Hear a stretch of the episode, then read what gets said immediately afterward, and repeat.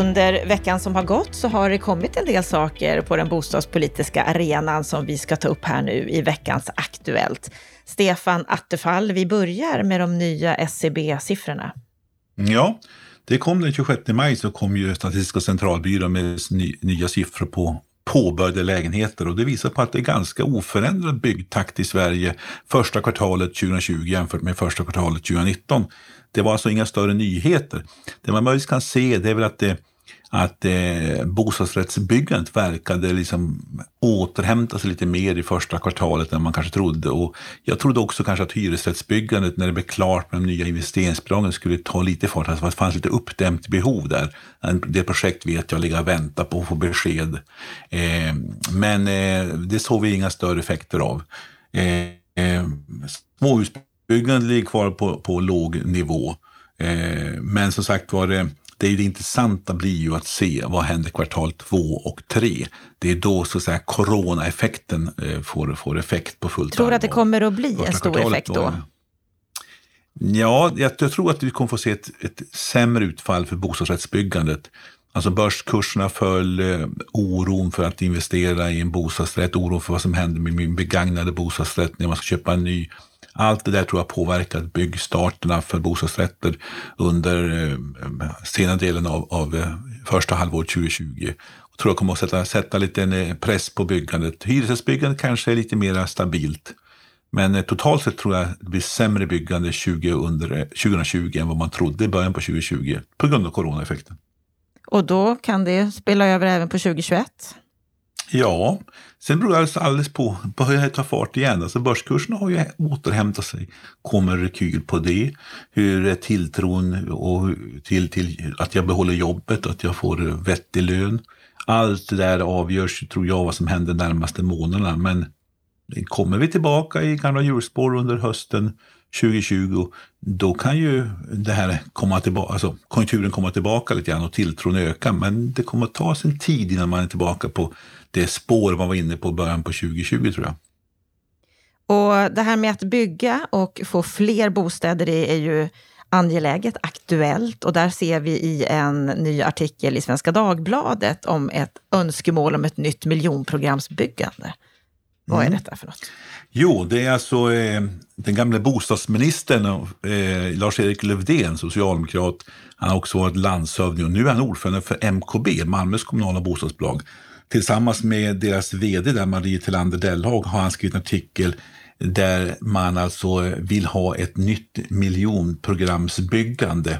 Eh, och eh, han talar här om tjugofem procentiga sänkta kostnader för för bostäder, och jag tror att man, texten dömer så är det mycket hyresrätter man pratar om, och då räknar man kunna få ner hyran så att åttio procent av befolkningen i Malmö skulle kunna efterfråga nybyggd trea exempelvis. Eh, men samtidigt så ska man också inse, talar man om tjugofem procent i kostnadsminskningar, man gör en kalkyl på att en lägenhet kanske kostar byggande runt två komma fem miljoner per lägenhet, så pratar om hundratusen lägenheter, pratar om femtiofem miljarder kronor i grova eh, eh, slängar. Och så att eh, det är enorma subventioner man i praktiken anser att stat och kommun ska göra för att, få, för att eh, subventionera det här. Och väljer bara att koncentrera det här på hyresrätter, då kanske talar om halva summan eller knappt halva summan. Det är stora pengar, men det som kanske förvånar mig mest är väl deras vurm för denna stora Eh, satsning på hyresrätten som lösningen på människor med, lägre pl- med mindre plånböcker. Därför att vi vet ju också att bo i ett eget ägt boende är i långa loppet oftast billigare. Så att eh, lite mer balans, att försöka också stimulera fram mer eget ägande, för det är i långa loppet oftast en bättre boendeekonomi för människor med lite mindre eh, plånböcker. Fast kanske Men, inte den eh, första lägenheten när man inte har kapitalet att ta sig in. Nej, och det är det som är problemet. Alltså, vi har så mycket kreditrestriktioner med bolånetak och med amorteringskrav och kvar att leva på kalkyler och, och sådana saker. Så att de som har lite mindre kapital, de kommer aldrig in på den egna marknaden och tvingas till bostads- hyresrätter, lite långa köer, och så tvingas man in i ganska nyproducerade lägenheter och får betala ganska höga hyror när man skulle kunna bo billigare i en ägd lägenhet om man hade en politik som gjorde att vanliga människor kunde komma in i det ägda boendet. Så att det här, och det, det, det lyser ju helt med sin frånvaro, den typen av resonemang. Men det, jag vill bara visa på att när man pratar om sådana här subventioner, låter så fint, men det är enorma kostnader för statskassan. Dessutom finns, kan man det inte en risk också, finns det inte en risk också att, att det blir nya miljonprogramsområden? Ja, precis. Det är att vi skapar nya områden med ensidig sammansättning, om man nu skulle då välja att satsa enbart med pengarna på, på, på hyresrätten. Så får vi de problem vi hade med miljonprogramsråden, de skapar vi på nytt igen. Alltså koncentration av en ensidig upplåtelseform, kanske många gånger då eh, att människor också bor där som inte kanske klarar ekonomin själva, marginaliserade grupper, får en hög koncentration av det i vissa områden och får också sociala problem. Alltså det, det, det blir den onda cirkeln igen, va? Dessutom mm. finns ju en stor risk att eh, byggarna tar ut mycket av de här pengarna och stoppar dem i egen ficka, därför att eh, subventioner suger alltid åt sig eh, entreprenörer som försöker då skära emellan. Så att jag tror att det, det där är tillbaka till en politik som inte fungerar särskilt bra förut, och därför så känner jag att det är Lars-Erik Lövdén, den gamla socialdemokraten, som, som har haft pennan i det här skrivandet. Mm. Om vi ska gå över till en annan, ett annat parti och deras bostadspolitik, så handlar det om Sverigedemokraterna. De har skrivit en debattartikel i veckan. Ja, vi har ju faktiskt här i Bopolpodden klagat på Sverigedemokraterna efter så lång tid i riksdagen inte har utvecklat politiken, och särskilt då på bostadspolitikens område, att det varit oerhört tunt. Så plötsligt kommer en debattartikel i Aftonbladet här i veckan där de faktiskt har en ganska stringent analys av problemen, beskriver det hela och lanserar ett antal konkreta förslag. I och för sig inte sensationella nyheter, men ändå. Det är startlån till unga som är in på den ägda marknaden, det är avdragsgillt bosparande, hyrköpsbostäder, kompiskontrakt för större hyresrätter, eh, man talar om eh, avskaffa senast inför amorteringskravet och slopa hisskrav för påbyggnadsvåningar. Alltså ganska, tjejer, inte nya krav, men ganska rimliga förslag ändå, och man frågar sig ju, är det här kanske början på någon ny bostadspolitik från Sverigedemokraternas sida?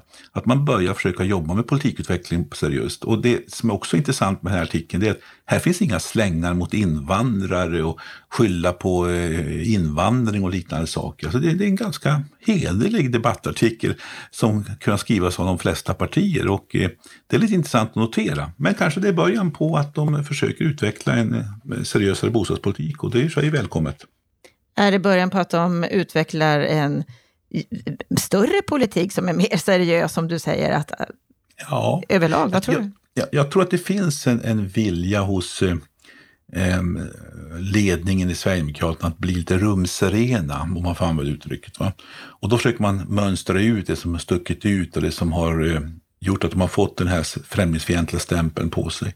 Eh, Nackdelen med det, eller baksidan med det, det är ju att de här som har röstat på dem därför att de har haft en sån politik, de blir ju besvikna.